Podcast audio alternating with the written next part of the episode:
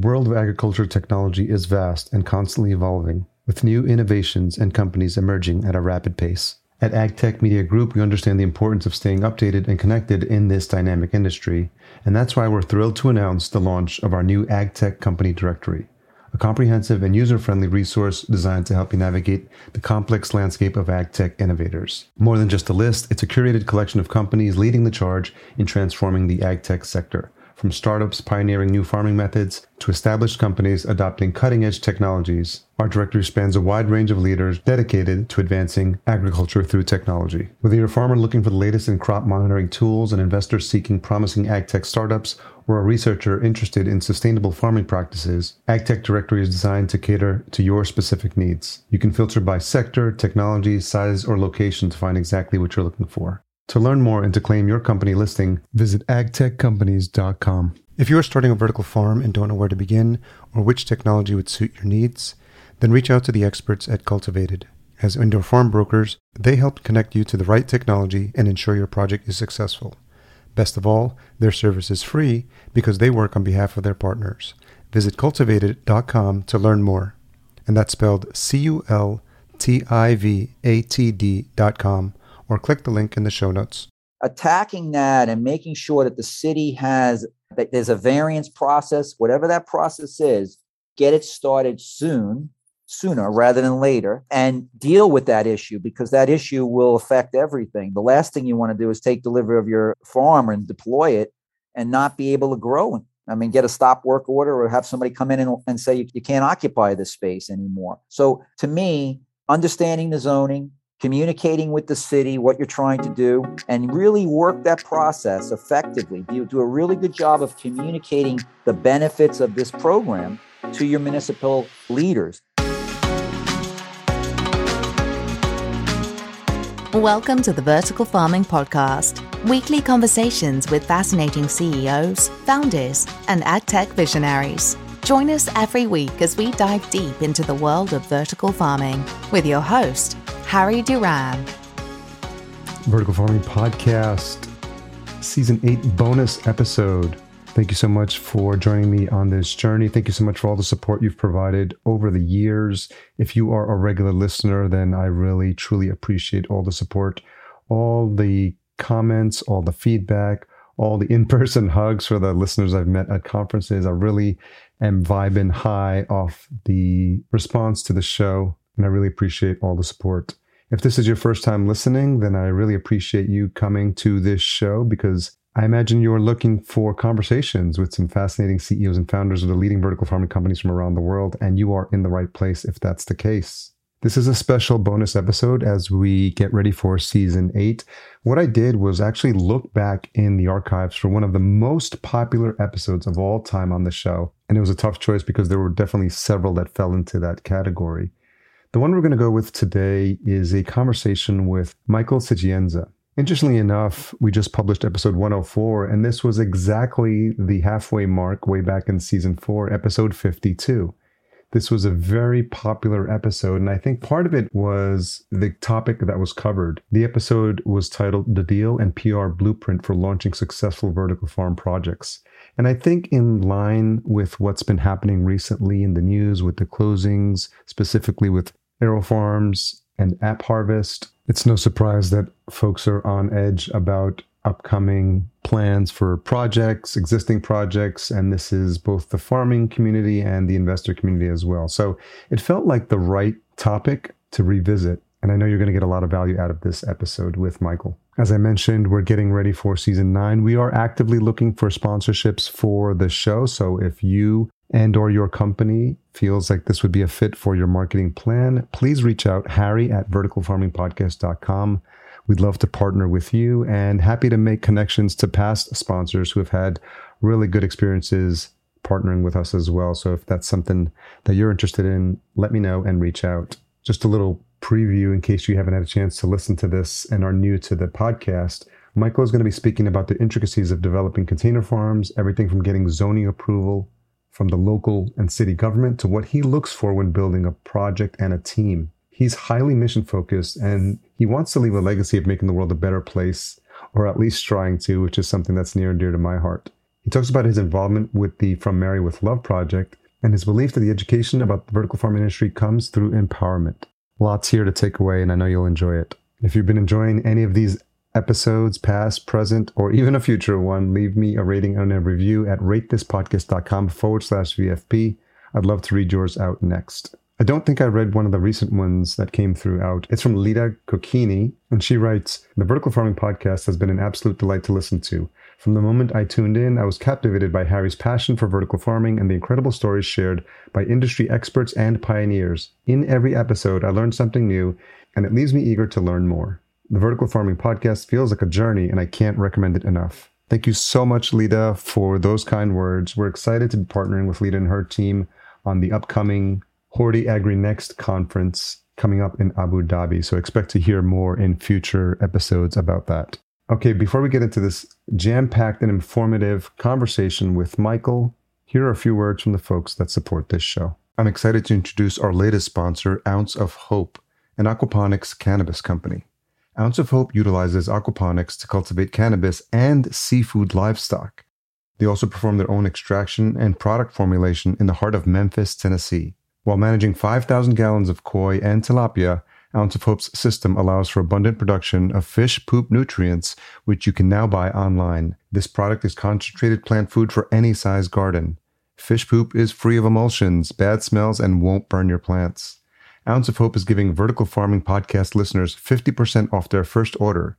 So swim on over to ounceofhope.com to experience the aquaponics side of cannabis and use promo code FISHPOOP. How fun is that? Mark your calendars for the CEA Summit East in Danville, Virginia from September 19th to the 20th, 2023. This two day event, co hosted by Indoor AgCon and the Virginia Tech IALR Controlled Environment Agriculture Innovation Center, brings businesses and academia together to help you grow your business. Immerse yourself in a full lineup of research showcases, panel discussions, and keynotes featuring top experts, grower operators, and other thought leaders. Explore the latest CEA innovations from tabletop exhibitors. Enjoy quality networking opportunities. Don't miss this unique opportunity to attend a conference at a research facility where you can get a first-hand look at cutting-edge research projects happening right now and explore ideas for collaboration with Virginia Tech and IALR researchers as well. Vertical Farming Podcast listeners can save 10% off the standard passes with code VFP. Visit ceasummit.com for more details and to register. So, Michael Sichenzia, founder and CEO of Fat Village Enterprises, thank you for joining me on the Vertical Farming Podcast. Thanks for having me, Harry. Where's home for you now as we as we connect today? Home now is Fort Lauderdale, Florida. Okay. And were you born raised there, moved there, relocated? No, I'm a country boy from Brooklyn. Okay. New York. okay. What part of Brooklyn? Originally from the Red Hook section of Brooklyn. Okay. I grew up in Yonkers. Uh, so, and I've. Okay. So you're. Yeah, very familiar with New York. I've lived in uh, East Village, Williamsburg, and uh, Upper East Side. So very familiar with uh, the city. I, I all good, all good neighborhoods, but they're yeah. completely different from when I was growing up. Yeah. What are some fond memories of growing up in Red Hook? My dad was a lifeguard and a a competitive swimmer in the Red Hook pools, and mm. uh, my fondest memories are playing softball in uh, Coffey Park off of Van Brunt Street in, in mm. that area. And I still have family that live in the Hook, and I visit them occasionally when I'm in New York. Actually, I visited them last. I was there for the blizzard. Unfortunately, okay. I didn't. I didn't plan that to happen, but uh, I go back to New York as often as I can. Obviously, I still have family there, but yeah. I try to get back. To, I don't want to lose my tan, so I get back as fast as I can. The whole point is to go is to you. I'm assuming you're in Florida to escape the winter, and so you actually managed to make it back for the winter there. So I came to Florida 17 years ago for a work opportunity, and uh, I loved it. And I there's no getting me back. Although I travel to the snow often, my projects take me to places generally where it's cold. So okay. I try to go there uh, the least amount of time as possible. And when you can you talk a little bit for folks that may not be familiar with the projects that you're working on, a, a little bit of your background, and and we'll no need to do the long version, but we'll we'll get caught up and, and as it relates to what we're talking about on this show. So I'm generally a person who had no experience in farming whatsoever five years ago, primarily a real estate background. Yeah. And the pandemic about four years ago, I discovered that the, I, the food space was a space that needed a different approach. So, having owned and operated restaurants in my past, I saw that that was an area that I wanted to get back to. And I saw that my real estate experience would play into that because I could I knew how to put together deal structure. And I felt that farming and urban farming in particular had a tremendous opportunity with the right deal structure. And that's how I got into it. And I met a group of fellows who started freight farms mm-hmm. out in Boston. And I visited there. And once I visited that and walked through a shipping container set up to do a farm, it was the ultimate science project for me. And it had me hooked. And at that point, I said, This is the space I want to be in. This is the future of farming. Mm-hmm. And that's been my primary focus since then. So the projects that I do are primarily based on really the hyper localization of food and procurement, production, delivery, and on a hyper local level, because I think that localization is the key to taking back our food system. What was it about the space that attracted you to, you know, and you mentioned you did have the, the real estate background, but was it something that you were looking into, studying, or just what you were seeing was happening around you at the time? land is the biggest issue in you know for food and there's not there's a lot of underutilized space in inner cities and i saw inner city warehousing and industrial space as an opportunity if we could get into the right technology and we could get to you know commercialized production and commercialized yield then that space would be ideally suited and i also saw it from a capital perspective because the capital perspective is the key you know you can do good work if you have a checkbook with money in it and I looked at the hydroponic space and said it's really a play on storage. You know, public storage facilities and the way those deals are structured are ideally suited for modular, containerized hydroponic space in an urban setting. And that's how I, that was the connection for me. Did you start to connect with folks that were in the space or anyone in the industry at the time, or how were you educating yourself? I met a fellow up in Canada who had a company called Locally Grown Salads. And uh, we started talking. I couldn't make a deal with him because his technology was just too expensive for me. But he had this modularized concept of hydroponics in grow units, much like freight farms had. Only his concept was to put them in, you know, 10 to 20 of them in a building, build a clean package room in the facility, and then go out and do this. What happened is back in 2017 or 18, I'm not exactly sure the exact year, but when the Trump administration t- changed the tax code and brought in this whole concept of opportunity zone uh, for tax deferment, that changed the space dramatically. And I saw that as a way of attracting dollars into the space. And to me, that was critical to making this work. Given your background in real estate, how do you think about the the viability? Do you think about what are the conditions you're looking for in a project when you decide to take something on like this? You know, being new in the space, do you look at things like long-term viability, profitability, implementation, you know, things about, you know, thoughts about building the team? Because I'm not a farmer, quote unquote, right? The first thing I'm looking for, my whole concept is there are many really well-run not-for-profits who have funding sources, who have boots on the ground infrastructure in the community. And what they really lack is programming. So I look at hydroponic farming as a programming component. And I search for inner city nonprofits who need programming, who don't have the ability to go out there and put all the necessary components together, don't have the expertise to put the, the deal structure together. And then I go out there and I try to team up with them. So the first thing I'm looking for is an a nonprofit that has boots on the ground in a particular area. The second thing that I look for is is it based in a designated opportunity zone? Because that's how I know we're going to get the money that we need. And then I start to look at the enterprise aspect of it. Is there a need? What's the demographic? Are we going to be able to get this out to, you know, X number of people and derive a return on that investment over a 5-year period of time? Because that's usually the criteria for an opportunity zone investment. So when we put all of those things together, there are tremendous opportunities. It's wide open field. When you look at a, the a not-for-profit team, I'm curious what specifically you're looking for in the team. Is it the makeup, their experience, their success with previous projects? What's the criteria? Just diving specifically in that aspect of it that you look for. I look primarily to operations that are small in nature because they tend to be less centralized. And I think centralization is the enemy, actually, of all of the things that we're trying to do. I want a group of people that are more hands on, small team that is really looking to get into a project and really make this their signature project. And food today, because of the pandemic, has become, you know, a, a very important aspect of these discussions. And there isn't a community that, that I talk to that doesn't want a food growing component to what they're trying to do.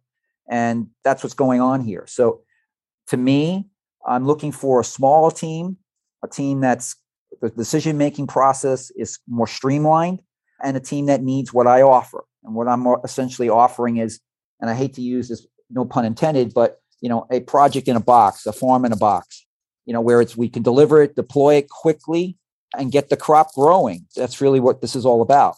How much of it is related to, you know, for lack of a better term, like personality of the founders or the founding team? Are there certain like traits or characteristics when you start these initial discussions with some of these these founders that you're looking for? You know, the BIPOC community has been particularly affected by food sovereignty issues and food injustice issues. And I'm looking for people who have a personal experience and have a, a long term background in the neighborhood. So the reason I picked the Wilson brothers are a perfect example who run the From Mary with Love organization in Chicago. Their brother was a one of the top rated basketball players in the country back in the 80s, a fellow by the name of Ben Wilson, Benji Wilson. This is he was the Michael Jordan before there was a Michael Jordan, believe it or yeah. not. Okay. And he was tragically killed. He was tragically killed in a in, from a gun incident. And when I started to talk to the Wilson brothers, I got a feeling that they really cared because their mother had instilled upon them, Mary Wilson, the late Mary Wilson. She became a community activist. She was very much involved in the community after the death of her son. And that was her legacy. And they wanted to continue that legacy. And the legacy revolved around food. Mary came from Mississippi. Her family, you know, picked cotton and food. And the Wilson brothers related to that. Tony Wilson, the director, had a background of urban farming and starting some urban farms in Chicago. And it was a natural fit. There was a passion there. And that shared passion was enable us to really pull off the, the first phase of the project. As you know, these things are not a straight line. There were ups and downs. You think you have enough money, then the money is not there. I can't tell you the number of false starts that we had with that project over the last year and a half. And finally, to be able to get our box delivered was a big, big moment. And I have to say, we would never have pulled that off if it wasn't for a benefactor that came to, you know, that made that happen, a company called Synergistic Solutions. They put up all of the money and uh, they made it happen for us. So, passion, stick to itness. We're going to make this work no matter what the obstacle is. That's very important in any entrepreneurial venture. Yeah, that's one of the projects that we first connected on the From Mary with Love project. And so I'm wondering now looking back, because that project, since it's been started and the work that you guys, your team has put in, it's completed. Have you moved on from that? Are you still working with them? It's our role is is finished. Our sure. role was to our role was essentially to put the deal structure together.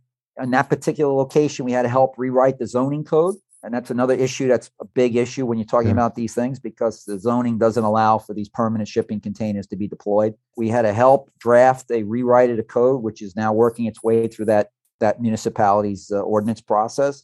But our goal was to get the box delivered, get the infrastructure necessary to, so that they could plant the crop, train their boots on the ground project manager, and then liaison between them and freight farms to get to where we are. So today they are in the process of planting their first crop. Looking back at that project, Michael, if you were to think about tackling something of that same size with that same type of team in that same with the same type of zoning challenges, is there anything you would do differently? Absolutely. I would go public much sooner get more community support much sooner in the process and line up the distribution of the end product much sooner in the process because you have to be able to sell this stuff as soon as it's ready to be harvested. So, not having those things in place made it much more difficult to put the money in place to get the deal done. So, it was a huge learning curve there.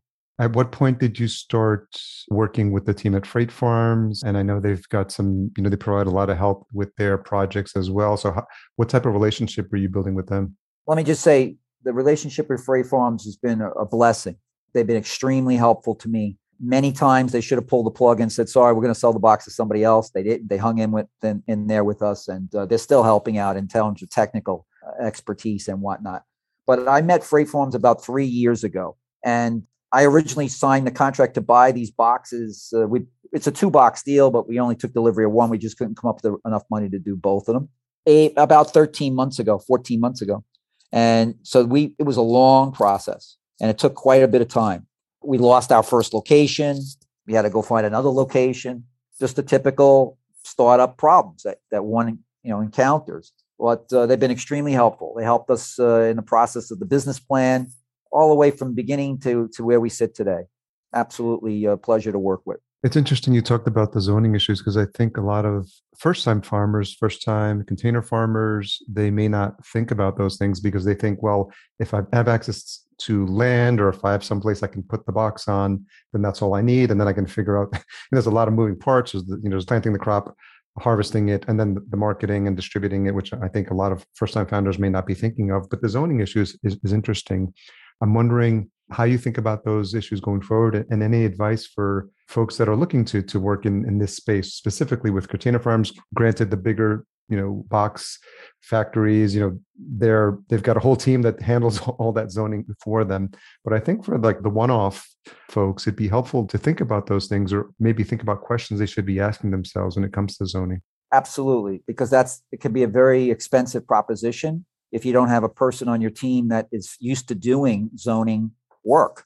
I happen to have that experience simply because of my real estate background. I've you know I've been in front of city councils and planning boards and zoning commissions, and it's part of what I do. But it's an extremely important aspect. The benefit of, of a freight farm or a containerized farming scenario, modularized, if you would, is that it's low cost, quick deployment. But the thing that will stop the deployment is if the zoning doesn't line up with where you're putting this farm. So if the site doesn't have an urban farming that you know in the zoning code, your box is only good for 30 days, and then the, the city's going to come and tell you to move that box. So what do you do mm. then, right? So yeah. attacking that and making sure that the city has that there's a variance process, whatever that process is, get it started soon sooner rather than later and deal with that issue because that issue will affect everything. The last thing you want to do is take delivery of your farm and deploy it and not be able to grow I mean, get a stop work order or have somebody come in and, and say you, you can't occupy this space anymore. So to me, understanding the zoning, communicating with the city what you're trying to do. For instance, in the project in Oak Forest, we hired an architect to conceptualize what this would look like, draw it. We wrote a really good narrative to this, and we expressed that to the community development agency so that they would be our liaison to the different city commissions and boards and really work that process effectively. Do a really good job of communicating the benefits of this program to your municipal uh, leaders. And then once they see those benefits, they jump on board. There isn't a community that doesn't want this, right? They all want this. And if you're a young person or a, a new entrepreneur in this space, you're going to get help, but you got to know how to ask for it. You got to know what to do. You have to follow the rule. You can't just go in there and say, you know, we're just going to put it there and they're going to, it's not if we build it, they'll love it. It doesn't usually yeah. work that way. Right. What's helpful guidance for first time founders as they think through the community aspect of it? Because you did mention earlier this idea of community support, getting the buy in from the community, probably some education, because if they've never had access to this sort of fresh, you know, produce locally, you know, they're you know, I, I, you know grew up in, like I uh, mentioned earlier, in Yonkers. I've lived in New York City, so this idea of food deserts is something you know that that's it's an idea that's I'm very familiar with, and just you know people who associate or may not even have access to anything fresh, you know, growing up. They just have the bodega on the corner. So right. I'm curious, you know, right. how how you think about the challenges of educating the community on the benefits of something of a project like this. I approach it from an empowerment perspective. I say, you know, you Um, many community leaders talk the talk Sunday morning, Monday morning, and then there's no further talk the rest of the week. So it's an empowerment play. And especially in inner city, there are three major components to inner city poverty lack of affordable housing, lack of job opportunity, and then health, lack of quality health. Well, you can't have any of those things if you don't start with a good diet. So if you take a generation of people and continue to shove poor food product into them, you're going to get the next reaction to that is lifelong disease, more ailment, more sickness, more of everything. It compounds everything. So we look at it from the perspective of empowerment. So when I talk to community leaders, I say if you want to attack these problems, you have to start with a holistic mentality and then you have to attack it at its core. You start with these four components, right, that I just mentioned, and food is one of them. So food is easy. Food is easy. You can you you get a person, get a young person in their 18, 19 years old and get them to grow, you know, a tomato or get them to grow some lettuce. They're hooked. And the beautiful thing about hydroponics is really is the ultimate science project. You know, when you can do that and it and you see this thing growing and the Harry, the first time I walked into a box and with the lights, you know, and I was it was like, this is it for me. I was hooked. Yeah. So I try to show, and again, it's been very helpful because we have some great video that comes out of freight farms. We've been able, you know, there's good marketing material. They have a track record of, of working with nonprofits and others in the community. So we take all that, package it together, and when we make the presentation, there isn't a person in the room that isn't shaking their head saying, "How do we get a, become a part of that?" Yeah, so interesting, especially uh, folks that have grown up in the city and you know their only interactions have and thinking about farms has been the typical traditional you know head out upstate you know new right. york or head out to you know somewhere outside of the, the city. And you, it's their first experience with with dirt with cows with chickens. And it's a it's a bit of a shock. And, and i think we're so disconnected from understanding where our food comes from. And to your, to your point that experience that you had is something that is what's exciting for me is, is that that's a feeling that can be replicated and I'm wondering, as you know, the From Mary with Love project came online, if you started to see some of that from the community members, you know, as people were connecting with the project and people that may not have, have had this type of experience before, if you got to see some of that. So the morning the box was delivered to the site, you know, I, am a big believer in good PR and I'm a believer that you make things happen with good public relations and good communications. So you know, we had the video crew out there and we had the crane come in because we had to do a crane placement of the box. And uh, it was a showstopper. Everyone wanted to be out there. Everybody wanted to take a picture. We bought a used uh, unit from Freight Farms and it happened to have a logo on the side that said, This is a farm. And had a picture of that bucolic farm scene yeah, yeah, that yeah. you're describing. And people were just amazed. Everybody wanted to go in the box. At this, we delivered the box in early October and for Thanksgiving, we did a turkey fun a turkey giveaway, and we brought in a lot of the local food banks to basically introduce ourselves to what was going to go on there and, and the whole food concept. People just wanted to walk inside that thing. And that's the buy-in that you want because you'll get city governments to do pretty much anything you want them to do if there's buy-in from the community. If there's if the community says I don't want that ugly box sitting out in front of yeah. my, you know, in the parking lot, then no matter what you do, you're never going to get that buy-in. But community awareness, being a good neighbor, showing people that you're going to employ people in the community, especially disadvantaged people. Yeah. This is this is, you know, what more could you ask for? Really at a grassroots level, there's nothing like growing food. There's nothing like helping someone eat. It's a beautiful thing. And I'm a big believer in the more local you can make that and maintain that, the better off you're you're going to be. Yeah, I wholeheartedly agree. So I'm wondering what connection you maintain with the From Mary with Love team now that the project is up and running. I imagine it, it presents a whole new set of challenges for them because you know you've you've obviously articulated what was needed to get to where they are now and i'm just curious as they move forward because as, as new farmers think about these you know there's phases as to how these things happen so i'm wondering uh, to what extent you've been in contact with them and, and how they think about what what they should be focused on going forward so I'm play more of a consulting role now, and I try to defer all the technical aspects of the farm to the tech team at Freight Farms. They're the ones that are best geared uh, to deal with those issues, and there are many because when you're starting these things up, you have connectivity issues, you have timing issues. There are all kinds of technical questions relative to the hydroponic process, which are unique to Freight Farms to a certain extent. I mean, Freight Farms has a you know farmhand app which allows for remote monitoring, which is a beautiful thing. So my role is more of helping them now to look at the bigger picture, interact with state and government agencies, talk about different other uh, relationships with food banks that they might be able to deal, uh, make arrangements with, opportunities with drug rehab centers and transitional programs for job training, which I think is a huge, huge component here that is yet untapped. Um, and it's it's those things. It's developing the big picture, the longer term. Where are we going to be three or four harvests later?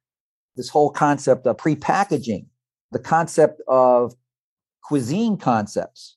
You know, we started a company down here with a young entrepreneur called Badass Cuisine. We help seed that with the idea of gourmet, wholesome gourmet, you know, that can be delivered using good, fresh products. So these are all the offshoots that come with that empowerment process. And I always circle back to that. This is not only a food generation uh, process and a food production production process, but it's also a job creation. It's a job yeah. training. It's an educational component. And these are all the things that we need to change the paradigm about food. And the sooner we start that, if we get that with younger people, and younger people anticipate, you know, if a, if young people grow up with this education, they'll want that and they'll demand that from the, the business sector. We just haven't had that. In my generation, we went to the store and we bought our food in the supermarket. That's all we knew about food. Yeah. Period. So having the experience with From Mary with Love and understanding what worked and what didn't, where did you go next and how did you think about, you know, what were the characteristics you're looking for in, in the next project? So the project in Buffalo is 10 acres in an opportunity zone with an existing facility that's underutilized. And what we're doing there is we're trying to acquire it. happened to be an entity that went through a bankruptcy. So we're dealing with the trustee and the bankruptcy process up there. In that situation, we are looking at it at a by a factor of 10. So not one box, but 10 boxes. And it's a whole different return on investment. It's a whole different business model there. It's more of, all right, what are we going to grow? How can we get that out into the marketplace as a prepackaged salad, prepackaged whatever, and begin those distribution channels? It's also very close to several universities. So we're also looking at a company called Bike Technology with their smart vending machines.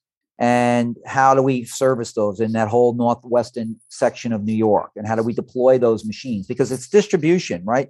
growing is one aspect, but the business model has to bring that return and has to bring the capital in. The way we do that is by getting the distribution channels established. So by owning your distribution, not being reliant upon restaurateurs or cafeteria or food service people, by owning your distribution, now you're starting to get into the into the how do we monetize? What's the revenue model here? And that's what I'm doing in, in Buffalo. It's a different play, utilizing the opportunity zone enterprise aspect that's an underutilized aspect of this whole conversation of capital. Many people who are in the opportunity zone space have the, the low lying fruit has been picked. You know, we do a hotel and we do multifamily, and that's that's where you see most of the investment. The enterprise aspect is where the future is. So if you if you set up an an entity that's going to do business in an opportunity zone, you get the same benefits as if you're doing the real estate. So there's much more reach that way. And that's why we picked that site. It met all the criteria. We have an existing building. We don't, the retrofit costs are not as great as if we were building a, build, a new structure. And we can house 10 freight farm containerized units in the facility and then have room for a clean package room, clean packaging facility. And that's that's the goal there. Yeah, i was going to ask you if you were working with freight farms and i guess you're, you're happy with the relationship that you built with, up with them and, and so you like their model for especially going from one to ten. I'm wondering if there's any difference in, in that thinking process. There is. The biggest problem with freight farms is that they've they're building they're so busy that the yeah. time to get a box is lengthy yeah that's the biggest issue but when you look at the I'm a big believer that you know in this space, go with the guys that have the proven track record and do what you do best, and let the other people provide the hardware, which is what they do best. Yeah. I've looked at a lot of different people, a lot of different manufacturing. I mean, someone would say, "Why can't you just re you know hire somebody to re-engineer or reverse engineer what they do?" And I'm like, we don't have time for that. We have a house that's on fire. We need to put the fire out. So I'll go with the proven technology always, and then I'll figure out how to make that work and that's why I like the that team there. And I have to tell you, this was not a you know a simple deployment with no issues. Having that relationship and having the feedback, that's what allows you to sleep at night. Is that a project that you can speak publicly about, or is that still in the beginning, early stages? It's very early. We're set to close on the property in, in the coming weeks. Yeah. And then once that occurs, everybody there thinks we're doing some kind of cannabis play because can you know New York just legalized the cannabis. Oh, that's and, right. Uh, you have a, a lot of people in the cannabis industry making big moves, and especially in a hydroponic space. Yeah. But it's not. It's a purely a foods play. But in the coming weeks, we'll go public. But what we're going to do there, and uh, we're just waiting for the transaction to close before we do that. And obviously, when you're working at a project at that scale, did you bring in additional partners to work with you on that as well? Yes. So the primary issue here is the initial capital raise. Yeah. So we're using skilled money people who know how to put opportunity zone money together because that's a component. My job there is to be the, you know, the, the ringleader again, the circus ringleader, just keeping all of the component parts moving in the right direction. Deal structure. As far as the on the ground farmers, okay, we're interviewing people and the response has been phenomenal. Hmm. That I can tell you. I've got so many people that are interested in this project and wanting to be a part of this project that it's very exciting. So it's a, it's a good time. I'm curious as you start that. There's again so many moving parts, and, and you 10x the scale of what you did with, from Mary Flow, and, and obviously I imagine there was a lot of lessons learned and what you should do, what you could do better in different zoning challenges. And so I'm curious because of your background, when you start to structure these types of deals and you look for partners to work with, I imagine that these are investors that have done previous deals in other industries how much of it is an education process into what's happening within vertical farming, the potential, the potential risks as well? How do you think about those things in terms of figuring out who would be a, a best fit for you to work with from an investment perspective? So early on, I saw that the public storage space type of investor would be ideal for this situation. And I'll give you the reasons why for that without getting too technical into the, the deal structure. You could theoretically make each individual container its own investment vehicle housed mm-hmm. under one management structure in one centralized location, right? So, from a deal structure perspective, it's beautiful. You can pretty much do a good pro forma on what the revenue model is from that one container, and you just multiply that out, right? So, I visited a farm in Paraguay doing this on a, you know on a regular farm, yeah. a typical farm situation, and I said, okay, that's the model. We have a better model because we don't have the environmental risk and the climate risk associated with growing. So if you're an investor and you want to be in a non-sexy space, this is the ideal space. There's nothing sexy about this. It's just we're going to grow lettuce. Lettuce sells for X dollars a pound. There's so many pounds of lettuce that are eaten every month. Got it? You know, it's not sexy, but just the numbers work, right? So you can replicate. If you can do it once, you can do it a hundred times. It's just a, then it's just a management issue. And uh, my job is to find the right managers. You know, I'm mm-hmm. not that manager. My job yeah. is to find that right now. I'm, my job is to build teams and give those teams what they need to succeed. And usually that means giving them a good deal structure, giving them enough working capital to get through the initial stages. And that's what makes any good enterprise work. And I think that's part of the problem with, with food in general is that when we start to move it into the nonprofit se- sector, and we, we have to remember that social enterprise is still an enterprise. You know, and the key word there is enterprise. Yeah. And we seem we tend to forget that. These have to be self-sustaining, otherwise they will fail. And the cannabis industry is a good corollary because you look at the valuations that were given to cannabis companies, you know, you know, five years ago, especially in Canada, and look at the number of bankruptcies because the valuations and the performance, it just didn't have any sense of reality to them when you started to look at the operation and we're seeing it now in the California market where we have a depressed market for pot, you know, which is they used to own the industry. So then you look at what's going on in these industries, you can try to show the corollary to what goes on in food. And you pay attention to those things and you can track them and you can say, okay, these are the pitfalls we need to avoid here from a deal perspective. So I'm not in this for the deal. I'm in this because I want to bring food to the community. And I think that there's probably never been a better time to marry good deal structure with delivery of food and production of food. We need it now more than ever. It really is, you know, the time to own our own food again. I really believe that. What do you think, Michael, has changed in you in terms of like why you feel like this is something that's important? So that you know, the, the short version of that question is why you and why now? I've been a guy that's been in my own business since I was 20 years old. I'm 62 now. I have to tell you that I've done a lot of good things, a lot of bad things. I've been all around and up and down. And you'll hear this from grandparents all the time. I had grandkids. And I started to say, well, you know, what's what kind of world? It sounds cliche, you know, I, yeah. you know, but it really isn't. It, it rang home to me. I go, what are we what are we doing here? And then the pandemic came. And when the pandemic came and I started to see food shortages, which have not gone away, probably will get worse, I really under, started to understand that, you know, eating is not, we can't take that for granted, can't take food for granted. And here we are now. So I feel an obligation to use whatever skill I have and use it to do something that's good instead of just to do make money because making money is not that's the other issue here harry and that is that the whole concept of what is growth and what is capital is changing And it's good. It's good that it's changing. This is a new kind of growth capital, pun intended. Right? How much of it has been an education process for you in terms of how you describe this to your your colleagues, people you've grown up with, people you've done business with in the past? You know, they, are some of them like saying, like, Michael, what, what are you doing now? Absolutely. Yeah. They think I'm crazy. So it, I didn't know that I could do this. I didn't know. I didn't. I wasn't a believer in this hydroponic thing. So I decided to start growing some hydroponic vegetables on my balcony of my apartment here in downtown Fort Lauderdale, just okay. to see if it worked. Sure, sure. And then posting pictures on Facebook, and people would say, "What are you doing?" I'm like, "Well, I'm growing this stuff hydroponically." And I come. My family is a family of engineers, so they're they're technical wonks, you know. And uh, then they started to say, "Hey, what about this? And what about that? And what kind of what's your nutrients?" And and I'm like, once I got that buy-in, I said, you know what, this thing is this thing works. So yeah, it's been a big education process. But the more I talk to people about this, the more I hear them really understanding that we got to do something with our food system. It's not working. And that's a good thing. And I think it, you know, educating people and pointing something out to people that should be obvious.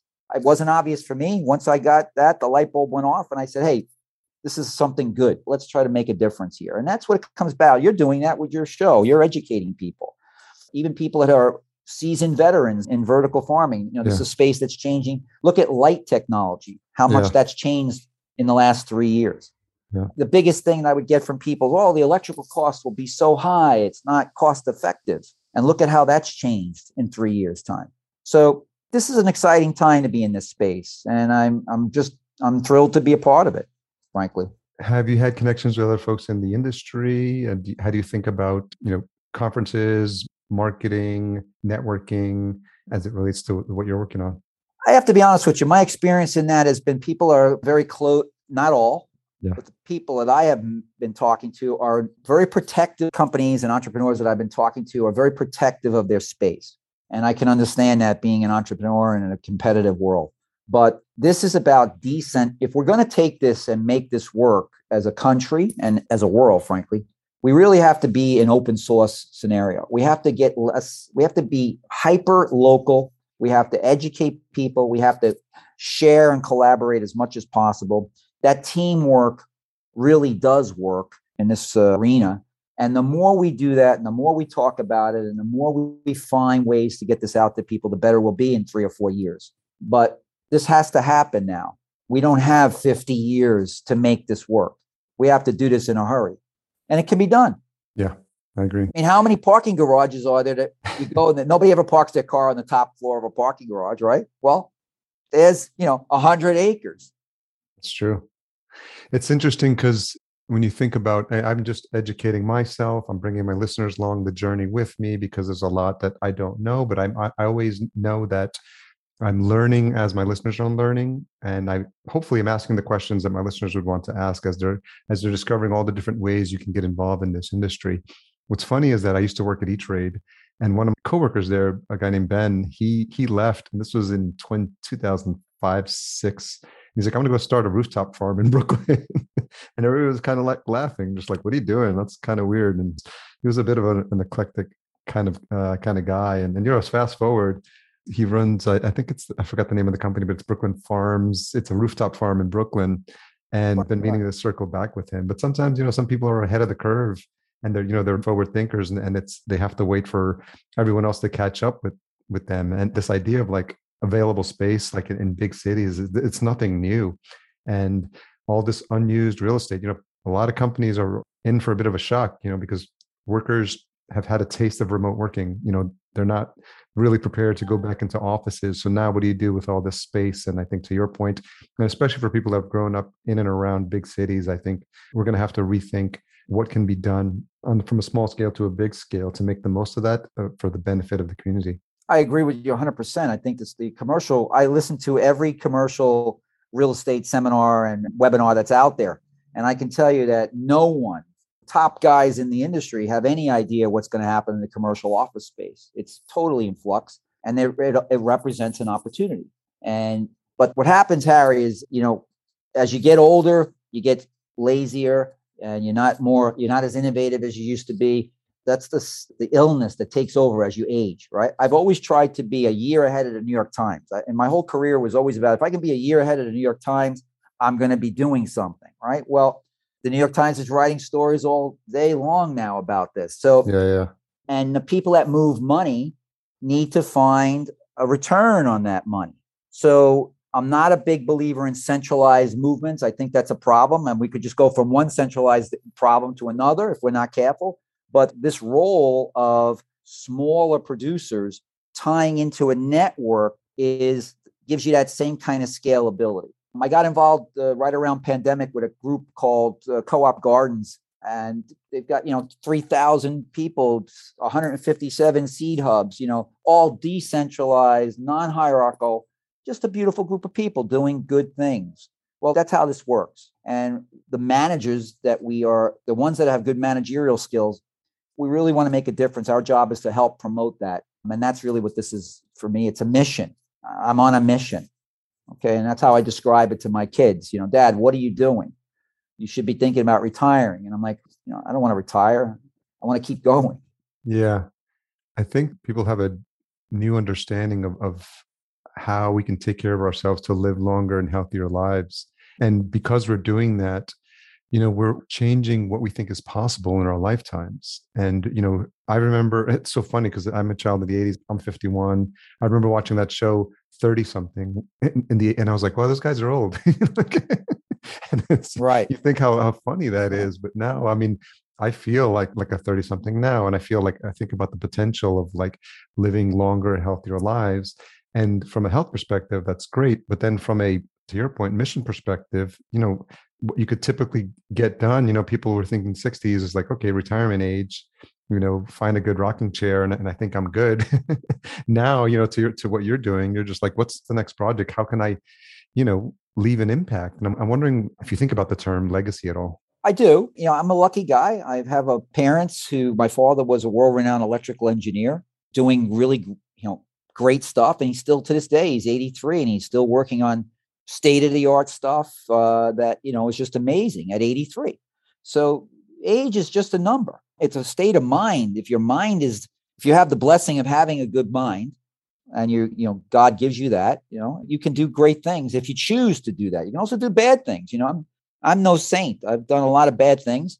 I'd like to think that I've changed and I try to do, I try to make sure that I'm doing things from the right perspective.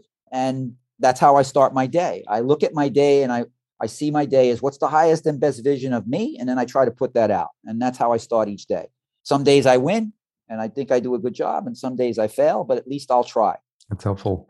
Well, uh, I'm glad we connected. I, I, think it speaks to somewhat of your your marketing chops. And you mentioned, like in, with that first project, this, always thinking from a PR perspective. I'm wondering if if that's something you learned along the way as well. Like you know, the squeaky wheel gets the oil, right? You got to talk about the projects if you want you people to hear to, about them. You have to self promote. Yeah. So some people will say that's arrogance. Some people will say that's ego. Some people will say that's narcissism. I've never met a, a successful entrepreneur that there wasn't a bit of a narcissist. You have to self promote. If you're not going to promote yourself, who is? Right. So you got to get out there. You got to talk about your things. You got to, you're going to fail. You know, I fail all the time there's you know that saying if you want to succeed double your failure rate well i probably quadrupled my failure rate yeah. but uh, that's part of the process and is there a legacy to that i want my grandkids to say my grandfather tried he tried to make a difference that's it he may not have been successful but at least he didn't sit around and complain about it makes sense well, I appreciate you taking that initiative and reaching out. And you know, we had we had some technical difficulties, so it feels like we got to work work through those, but we made it happen. That's what's important. We prevailed. Yeah, wasn't a straight line. Yeah, so hopefully you'll stay in contact with us and, and keep us updated on the project, and we'll let you know. And we, we want to share the, the news of, of what's been happening and, and how that's progressing. I certainly will. Thank you for the time. I appreciate the opportunity to speak with you today where's the best place for folks to get connected with you if they want to learn more about what you're working on or maybe even like look for opportunities to partner with you on future projects the best way to reach out to me is on linkedin michael Sichenzia, or just look me um, i mean yeah everybody finds me on linkedin yep. and uh, you'll see all the projects that we're involved in i always put posts up as much as i can facebook i do a lot on facebook under okay. michael Sichenzia, so you can find okay. me there Okay. Yeah, so make sure you get those links to us. We'll put them in the show notes. So if you're listening to this, you can take those, look for those in, in the show notes and, and, connect with Michael. Again, Michael, appreciate connecting with a fellow New Yorker. It's always fun. and uh, same uh, here, likewise. Best of luck with your future projects. Thank you, Harry. Have a great day. Okay. Thanks again to Michael for sharing his valuable insights.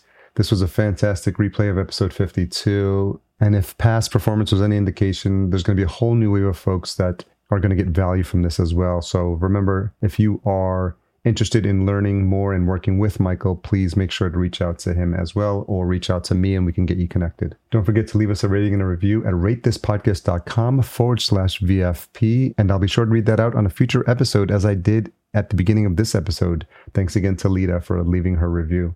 As we wrap up season eight, I want to give a special thanks to our title sponsor, Cultivatd. If you are looking into a vertical farm and don't know where to start or which technology would suit your needs, reach out to them today. And if you do, make sure you let them know that you heard about it on the Vertical Farming Podcast. Best of all, their service is free because they work on behalf of their partners. Learn more at cultivatd.com, and that's spelled C U L T I V A T D.com. Just leave out that last E. Podcast production marketing provided by Fullcast. Head on over to fullcast.co to watch my free video, The Five Key Pillars of a Successful Podcast That Every Business Owner Needs to Know Prior to Launching. As I mentioned at the top of the episode, we are getting ready for season nine, and we still have sponsorship opportunities available reach out to me directly, harry at verticalfarmingpodcast.com for more details. Really excited for the season nine lineup. Just to give you a sneak peek of what's coming in season nine, we've got conversations with Nick Bateman from Grow Pura, uh, Mary Catherine Scala from Freight to Plate, Lotte Van Reen from Surthon, Robin Vincent from Kenobi, Ralph Ware from Zindu, Tinia Pina from Re-Nuble, Rob Van Straten from Skytree, and several others that are scheduled but haven't yet been recorded. So we've got a full plate. We almost have the entire roster full for season nine, and there's folks reaching out to make time on the podcast as well. So there's no shortage of conversations coming your way. Until we meet again, here's to your health. Thanks for listening. To read the full show notes for this episode, which includes any links mentioned in the episode, as well as a full show transcription, visit verticalfarmingpodcast.com. There, you can sign up for our email list to be notified when new episodes are published.